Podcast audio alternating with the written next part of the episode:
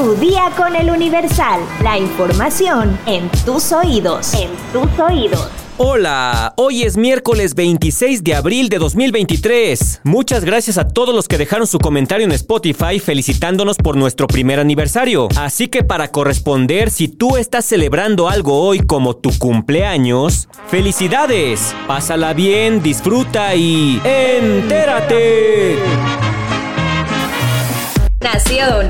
Los diputados de la mayoría oficialista, Morena, Partido Verde Ecologista y Partido del Trabajo, avalaron en lo general por doscientos sesenta y siete votos a favor, doscientos veintidós en contra, del P A N, P R I, Movimiento Ciudadano y el P R D, además de una abstención, extinguir al Instituto de Salud para el Bienestar, conocido como Insabi, y sustituirlo con el I M S S-Bienestar. Esto para brindar servicios gratuitos de salud y medicamentos a las personas sin seguridad social. Los legisladores de la oposición reprocharon que se aprobara una reforma de tal magnitud sin análisis previo en comisiones y en fast track, ya que la iniciativa fue presentada este mismo martes por el presidente de la Comisión de Salud, Emmanuel Reyes, de Morena, mediante una reforma a la Ley General de Salud para establecer que el I M S S-Bienestar colaborará con la Secretaría de Salud en sustitución del Insabi. También señalaron que el Insabi fue un rotundo fracaso, porque en lugar de coadyuvar para otorgar atención médica a las personas que no cuentan con seguridad social, provocó que alrededor de quince millones de mexicanos se quedaran sin acceso a dichos servicios, mismos que anteriormente eran atendidos por el Seguro Popular, y ahora se traspasarán sus obligaciones al Instituto Mexicano del Seguro Social, que también está al borde de la crisis. Por su parte, los diputados oficialistas no reconocieron que la extinción del Insabi derive de sus malos resultados y culparon a las administraciones pasadas de la situación actual del sector salud, así como del desabasto de medicamentos.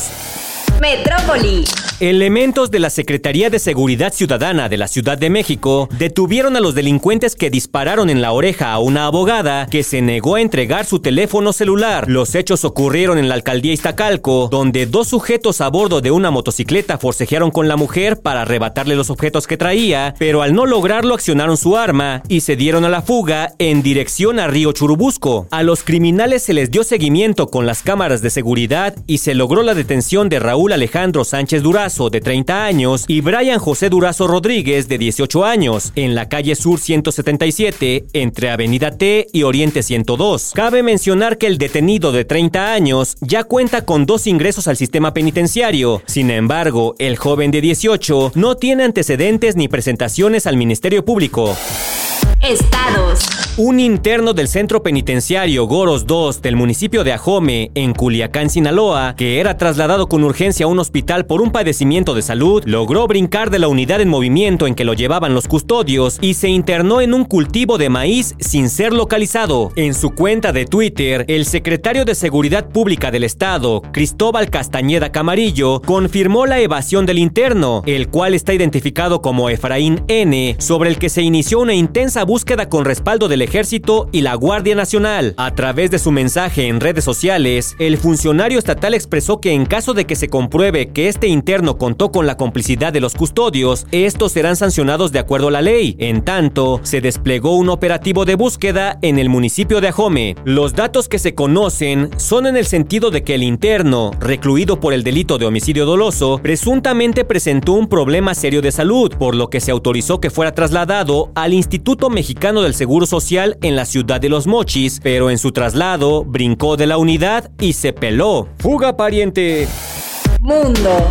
El embajador de Estados Unidos en México, Ken Salazar, informó la tarde de este martes que dio positivo a COVID, luego de que el presidente López Obrador lo anunciara el domingo pasado. Habían pasado ya varios meses desde que figuras públicas anunciaran que estaban contagiadas. Nos tenemos que seguir cuidando contra el COVID porque sigue latente. Les quiero comunicar que después de hacer una prueba salí positivo. Me encuentro bien, pero suspenderé mis actividades para seguir los protocolos establecidos. Fue el domingo pasado. Pasado las tres y media de la tarde, cuando el presidente López Obrador informó que padecía COVID, luego de las versiones de un supuesto desmayo en Yucatán. Dijo además en Twitter que su corazón está al cien por ciento y que el secretario de Gobernación, Adán Augusto López, sería el encargado de conducir las conferencias matutinas. Aquí yo les pregunto a ustedes, ¿se siguen cuidando contra el COVID? ¿Siguen usando cubrebocas? ¿Todavía guardan la sana distancia? Dejen su comentario en Spotify.